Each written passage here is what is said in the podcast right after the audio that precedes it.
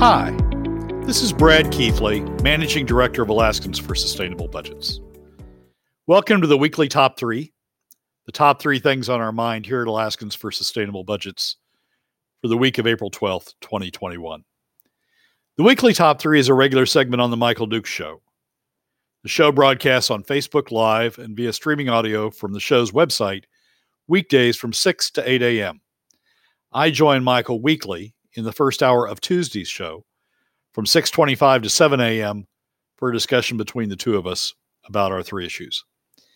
We post the podcast of our discussion following the show on the Alaska for Sustainable Budgets Facebook, YouTube, SoundCloud, and Spotify pages. Also on the new Alaskans for Sustainable Budgets website, as well as the project's page on national blog site medium.com. You can find past episodes of the weekly top three also at the same locations. Keep in mind that in addition to these podcasts, during the week, you also can follow and participate in the discussion with us of these and other issues affecting Alaska's fiscal and economic condition by following us on the Alaska for Sustainable Budgets Facebook page and through our posts on Twitter. This week, our top three issues are these. First, what we learned as a result of preparing for and following up after our testimony last Saturday before the House Ways and Means Committee. Second, our concern as some start proposing ways to spend Alaska's share of the federal American Rescue Plan funds. And third, some good oil news from the North Slope, but the same big question lingers. And now, let's join Michael. So let's talk a little bit here about uh, your. Um, your prep here and what you've discovered on the fiscal solutions that are facing the state, all the va- viable options and available options that are there. What um, you know, what, what what have you seen and what have you learned and what are the what are the impacts of what's going on? So I was invited to testify before House Ways and Means on Saturday. Um, uh, Carl Davis from ITEP and I were invited to testify uh, and the and the subject was the economic impact of various fiscal solutions. Um, and it's not so much the the testimony itself where I learn, although uh, the, the, questions uh, during uh, in the course of the testimony are always interesting, but it's the prep before where you know you talk to people and ask uh, what subjects they anticipate or they, they would like to see covered, and then the follow up after uh, asking them what uh, what they thought of the of the of the testimony and the and the subject matter. That that's always where I learn uh, around these around these instances, and and maybe it was stuff that uh, maybe it's stuff that's just common sense and and uh, and I knew before, but it, it certainly got reinforced um, uh, with uh, with this uh, this piece of testimony. It, the, the the thing that, that came through is that people don't really dispute uh, that cutting the PFD has the largest adverse impact on the Alaska economy and Alaska families. In fact, uh, during the course of the testimony, uh, uh, Chair Spohnholz repeated uh, herself repeated several of the of the themes that we've talked about uh, over the last five years. Themes that we've talked about on the show with you. Um, and and generally speaking, I don't think there was there was hardly any dispute about about that subject from from the broad range of people I talked to before um, and after. So you would think, okay, everybody understands that PFD cuts have the largest adverse impact on the Alaska economy and Alaska families. Let's do something about it. That's where that's where the the, the car goes off the road. There's there's so much disagreement, such a wide gap uh, between uh, what people think we ought to do uh, uh, as a result of PFD cuts being uh, to, to to stop the impact of PFD cuts. I mean, you you you go all the way from those who still believe in cuts only that that we're going to hold our breath until you know until government spending is cut down to traditional revenues and that's the way to solve the problem all the way to the other extreme of uh, of, of uh, people holding their breath and saying we're going to have a progressive income tax. The, the, way to the way to fill the revenue gap is uh, or the fiscal gap is to, is is a um, uh, is a progressive income tax. and and there's very little movement um, in in in what I found uh, toward the middle. Uh, I mean, occasionally you'll get people uh, that talk about progressive income tax saying, you know, they might agree to uh, other solutions to fill the fiscal gap, but they're certainly not going to agree to cut.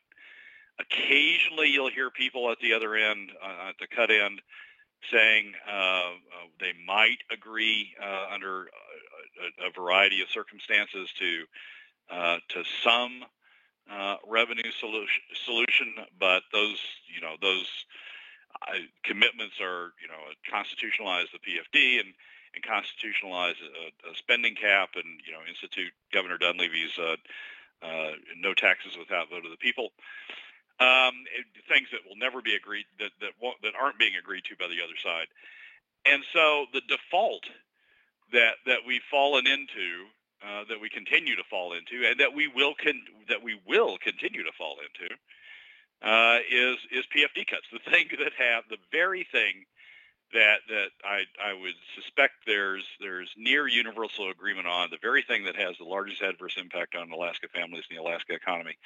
That's just the default and and the failure to push, to agree, to come together, to to look for uh, alternatives is is um, or the, the the desire to do that just isn't there. Uh, and and I don't think it's going to be there. Uh, the depressing thing out of this out of the testimony is is I don't think uh, it's going to be there uh, this legislative session. Um, Chair Spohnholz uh, uh, views the Ways and Means Committee as a as a two session or two yeah, two session effort both this year and or two year effort both this year and next year uh, with hearings over the interim, not really coming to uh, propose legislation or actual you know actual way forward uh, uh, until sometime next year, which is an election year, which means you know it, it's not going to go anyplace in that year. So I think I think that I mean the the the the the, the takeaway I got from all this was, yep, we absolutely agree with you. Largest adverse impact, worst thing we possibly could be doing, hardest uh, hardest uh, uh, impact on Alaska families, uh, hardest impact on the overall economy. Uh, but nope, we're not going to do anything different. we're just going to keep on going down that road. And so this is an, this is something that's uh, been echoed. Um, by uh, I think both Mike Shower and Pete Micciche, who have been on the program multiple times, by Cathy Tilton, who's been on the program, where they're basically saying it just looks like there is no political will to fix the problem. I mean, am I summating this whole thing properly, Brad? That there may be a few individuals in there who want it, but overall, especially with those in power and those that, that are basically holding the reins, there is no political will to fix the issue. So I would put it slightly differently, I guess. I, I would put it: there's a lot of political will to fix the issue our way. there, there is no political will to find a compromise. Uh, there is no, there is no effort to, you know, come together and say, "Oh God, this is the worst way." You know, the the way we've been going is the worst way. We can we can at least find a lesser, uh, a lesser harmful way uh, to do this. Um, and and and compromise. Everybody, not not everybody, but but almost all. Let me try it that way. Are sort of locked into their solution is the solution, um, and and the other guy's solution is not the solution, and and we're not gonna we're not gonna we're not gonna push to find uh, an an alternative uh, compromise that might be a better solution not not the perfect solution from our standpoint, but a better solution than continuing to go down this road that has that has the largest adverse impact. Uh, I mean, for a long time, I've thought that that the flat tax uh, that I've talked about on the show and I've taken so much grief over, uh, I thought that is that would be the uh, the compromise solution because it, it it it treats all income brackets the same. It doesn't it doesn't push the costs to middle and lower income Alaska families. It doesn't push the cost to upper income families. All families have skin in the game, and I and I argue it has a it has the positive benefits of uh, on uh, on spending by having everybody engaged, so that everybody is concerned about about spending that additional dime because everybody would have to contribute uh, to to that additional dime. Uh, but there there really is no will. I mean, where where the lack of political will is is finding that compromise. Right. Everybody everybody's got a lot of will behind. Yep, my my way is the high, my way is the highway. Um, and uh, and and if we go down this road, we've got it solved. And and and it's but but there's just no political will to to find a compromise, and so we end up we end up continuing to use what what I don't I didn't get any pushback on the concept that PFD cuts have the largest adverse impact on Alaska families and the overall Alaska economy. None.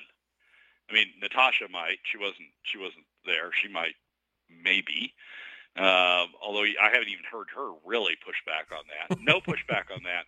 It's just that we're not going to agree to a compromise, so we could have to continue to go down. Well, it's kind of like inertia, right? I mean, it's kind of like this is the way we've always done it, so that's the way we're going to do it. And so, I mean, it's horrible and it's bad, but you know, it's what we know, so we're just going to keep doing it because we can't come to a we can't come to a compromise. But it really, it, Brad, I mean, can I be devil's advocate here for a second and say, you know?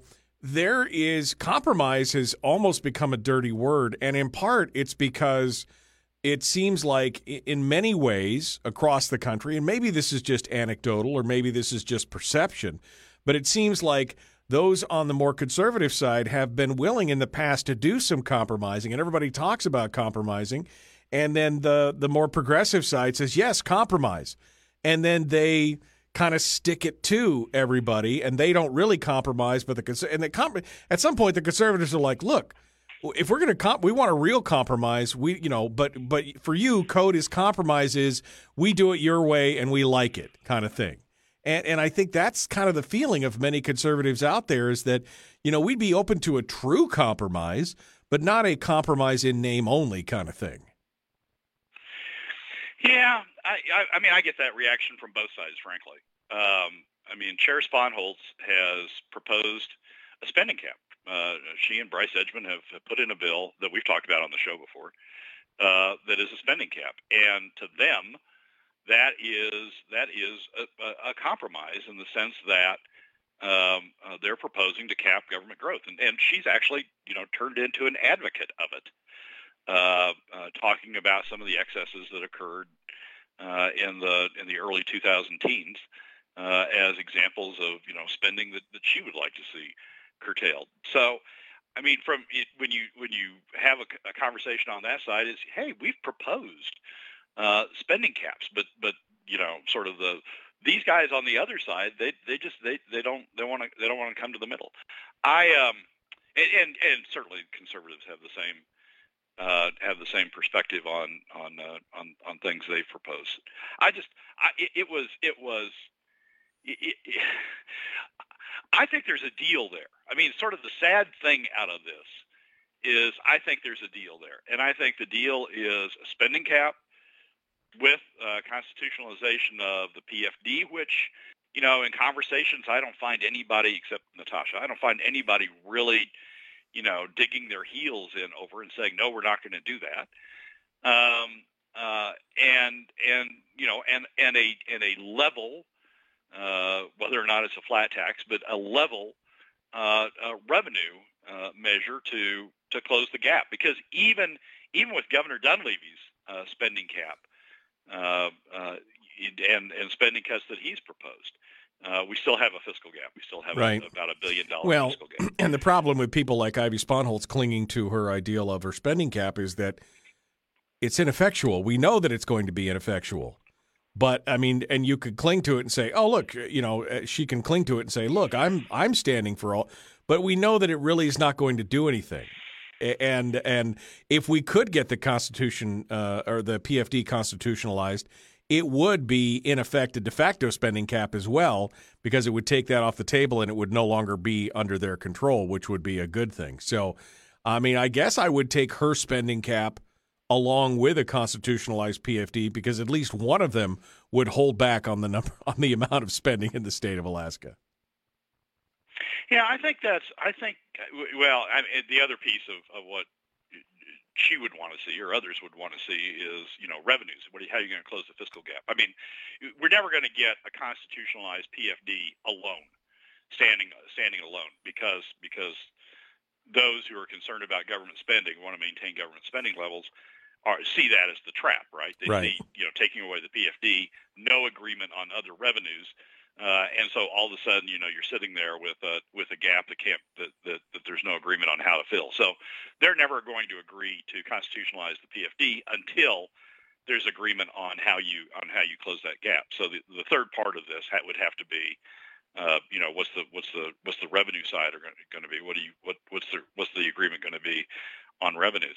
And and when I talk to when I talk to conservatives, I think they're I, I think there would I think we could come to an agreement uh, on on what uh, what those revenues could be in the context of a spending gap or spending cap and and constitutionalizing the uh, the PFD. I there's just I mean what what you're articulating, Michael, is is a lack of of of, of a concern about you know the, the good faith of the of the of, of people on the progressive side to you know to, to live up to the to the deal of, of a spending cap you got the same thing on the progressive side. They they they they don't believe they they have a, a concern about the willingness of conservatives to agree to uh, to live up to an agreement on revenues, and so you just right. sort of sit there in this no man's land. This divisiveness, of course, continues at all levels of government, and that's part of the problem. Uh, we're coming up on the. And, and, go ahead. And and and the damn thing about it, the thing that's just so frustrating to me, is all of that leads to continue to use continuing to use what I think both sides recognize is the is the tool that has the largest adverse impact on the economy. Everybody talks about wanting to save the economy, uh, but but we use the tool that has the largest. We end up using the tool that has the largest adverse impact on the economy. Right. Exactly.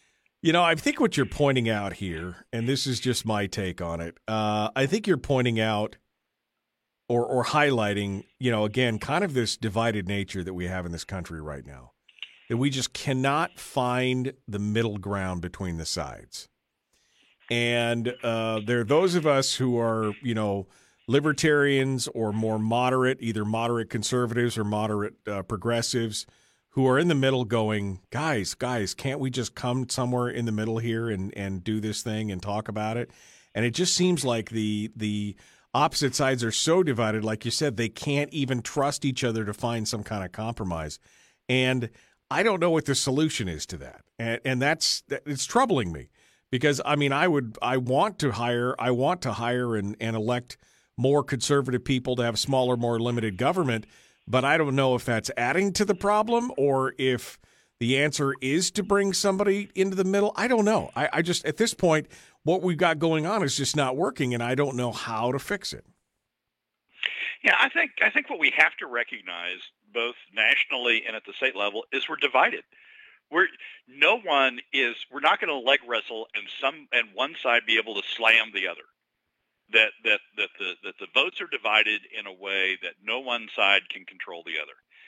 Um, and that we have to find if, if we're gonna if, if we're not going to be you know continually defaulting to these worst options, we have to find some way to to to reach across that divide and find uh, and find solutions that aren't the worst option, that are that are less than the worst uh, option, and that takes trust. I mean, you were you were just articulating the, the concern about well, the progressives will never live up to their bargain about you know a real spending cap. The progressives uh, have the concern that the that the conservatives will never live up to their bargain about uh, about uh, filling revenues. Even if we agree on what the spending cap would be, they'll never live up to their to their end of the deal on uh, on filling those with uh, uh, with revenues. And and and and this lack of trust just um, uh, just just you know results in cont- in the continual default to the to, to the worst outcome.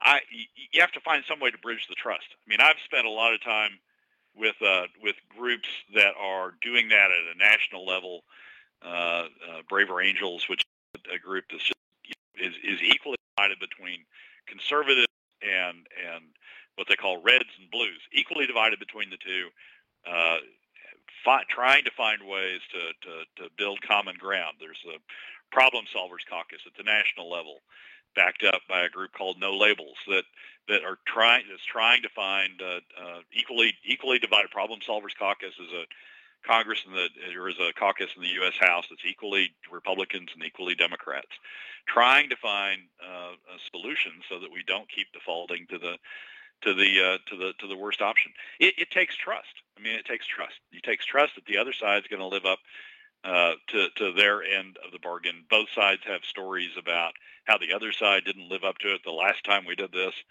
um, and uh, and and it's just, I mean, it's it takes trust to, trust to get over that, and try and you know the theory behind Braver Angels um, and the theory behind the Problem Solvers Caucus is building personal relationships, and those personal relationships build trust. Uh, but that may be true for the legislators, but but the experience you sort of find is well, they still have constituents who don't have trust, and who you know go on rampages if uh, if if they if they feel their legislator is compromising with the other side because the constituents don't have trust uh, in the other side, and and and the and the and I can live with all that. That's okay. I mean, everybody just doesn't trust everybody else. But the problem here, the problem in Alaska, the problem in this situation is we're defaulting to the worst outcome. We're defaulting to the outcome that that I think uniformly now people agree as the has the largest adverse cost on the largest adverse impact on the Alaska economy on, and on Alaska families. Right. And it's just frustrating that you can't say, okay, well let's let's just try to get you know not the largest. Let's just try to find the next largest impact. Let's just move back from this a little bit. Can we pull the other lever um, at least a little bit? Just pull the other lever a little bit, just to you know, yeah. to take some pressure off. We're into number two of the weekly top three. We're talking about the ARP, the American Recovery Program, and the CARES Act money. Um, and the effect that it's going to have on Alaska. We've we've talked about this a little bit last week, where the fear is, of course, is that they'll see this as a windfall, and it will basically stop any discussion into the size and scope of government or restricting government spending. Uh, but that it's a short term fix, that even if it, it backfills for a year or maybe even two, we're still looking at a 10 year deficit plan as it goes out. Uh, Brad's got some thoughts on this. Uh, it could be the, you know, it could be the quasi oil strike type thing where you're going to see the monies come back. But uh, uh, Brad, you've got some thoughts on this. Well, I, I think I think I'm beginning to have concern that it is the is, is like an oil boom again. It is the equivalent of oil going to hundred dollars, and everybody's saying not only saying, uh, "Oh, uh, we don't have to worry about that fiscal situation anymore because oil's gone to hundred dollars." Not only that, but hey, where are we going to spend all this money? Um, and and I'm beginning to have a concern. Um, well, more than beginning, I'm deepening a concern uh, that that that's the that's the that's sort of the, the road we're going down. You're beginning to see small things uh, about people proposing uh, what they're going to do with uh, with this money. Governor Dunleavy uh, had a press conference where he talked about, you know, we're going to have a tourism. Uh, we're going to we're going to give support to uh, all the industries that have been hit by tourism, and we're going to, you know, have a, a tourism ad campaign funded by funded by the state uh, like nobody's seen before. Well, what he's talking about using is, or what he's talking about is using uh, ARP money to uh, uh, to fund a campaign like that. That's not something the state has done before. Um, it's not backfilling a spending program uh, that we that we already have that's been that's that's been underfunded because of because of revenue or low revenues.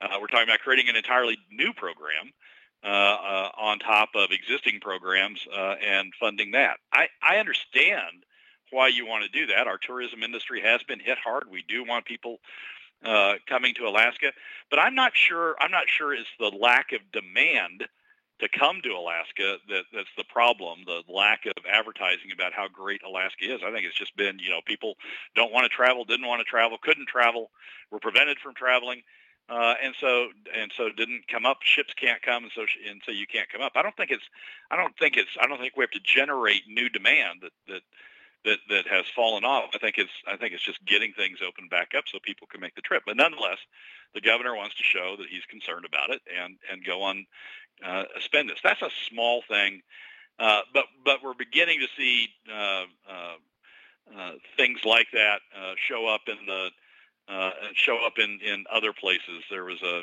Jake Metcalfe, who's uh, uh, the head of one of the uh, government unions, uh, had an editorial column, uh, an op-ed that talks about all the wonderful things that we're going to be able to do with uh, with the ARP money. Um, you know, people at the University of Alaska are talking about you know being able to to refund uh, the University of Alaska, and there's there's an article out there about how you know we're going to be hurt because we've had these seventy million dollars in in cuts to the University of Alaska that result in uh, you know may result in losing uh, federal money, and so we need to we need to restore those spending cuts. We need to you know re-up state spending to to the University of Alaska in order to get all this additional federal money.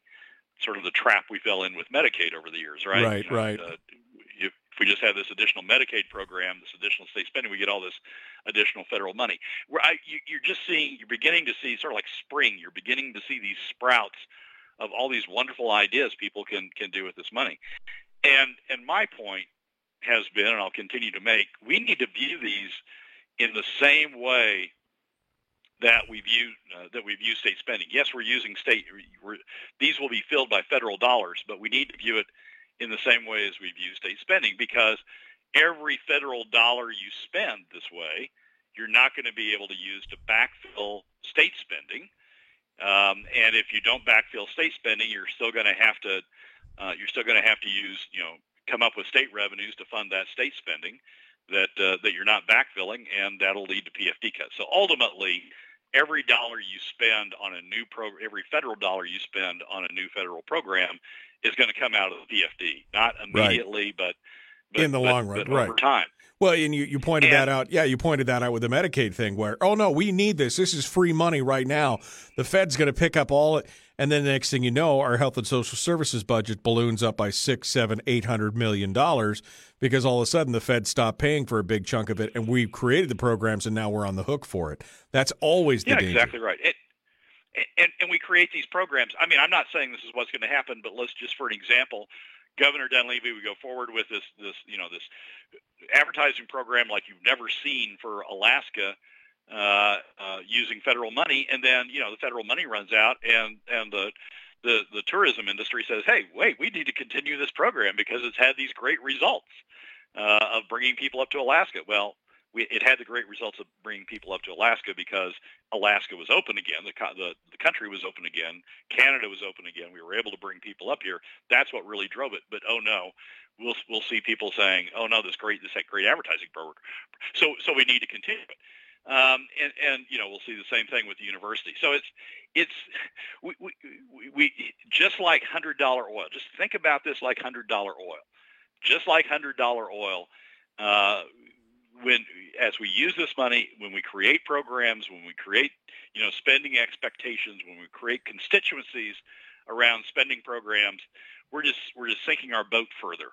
Uh, once once you know the ARP money goes away, or, or the the analogy once oil goes back to fifty dollars, we're just we're just we're just taking on more, even more uh, problems uh, on the other side of this. And and I understand the I understand the immediate reaction of oh we got all this money. What are we going to do with it? You know how can I show my constituents that I that that, that they got the benefit of it? Um, well I, hopefully uh, uh, people will uh, people will will uh, will will keep themselves reined in but that's a hope. That's an aspiration. That's not a right. that's not a given. Yeah well I mean at this point I'm not I'm not uh, I'm not heartened by what I'm seeing coming out of Juneau and the commentary that I've read so far from legislators on this money. They're not, you know, I don't think they're planning on using it as a way to ease down or glide slope the problem down. They're not. It just it doesn't seem like anybody is thinking in a ten year cycle. Um, you know, n- nobody's really thinking about that. It's like, oh, we've avoided it. We can we can look at it next year. That seems to be the general the general modification. Is that well, oh, this this gives us till next year now to look at this. Yeah, there, there, this does show up in one place that I think is important. You know, the Senate is now considering uh, the emergency uh, powers bill, right? And they've included in the rewrite that came out yesterday limitations on the governor's ability to direct this billion dollars or billion plus dollars that's coming to the state. That that he has to requiring that the governor come through the appropriation process. I think that's a good step. I think requiring the governor to come through the appropriations process um, is the legislative appropriations process um, is is a good step. Uh, it's more transparent. There's more constraints on it. Um, you know, you, you have legislators who still want to spend the money in some other way, but but at least requiring more transparency, public transparency, transparency about what's going on, I think would be a good thing. But there's pushback on that. I mean, there's pushback right. people saying, "Oh no, we don't, we don't need to do that." Less than a minute here, Brad. Um, the possibility of us having new revenues, new taxes come this session. What do you think? Uh, new revenues certainly with the with the federal money. Uh, new tax or new taxes or new revenues in the sense of taxes. No, uh, it's just not going to happen this session not enough. Uh, they can't even come together enough on that. Maybe next session we'll be looking at something like that.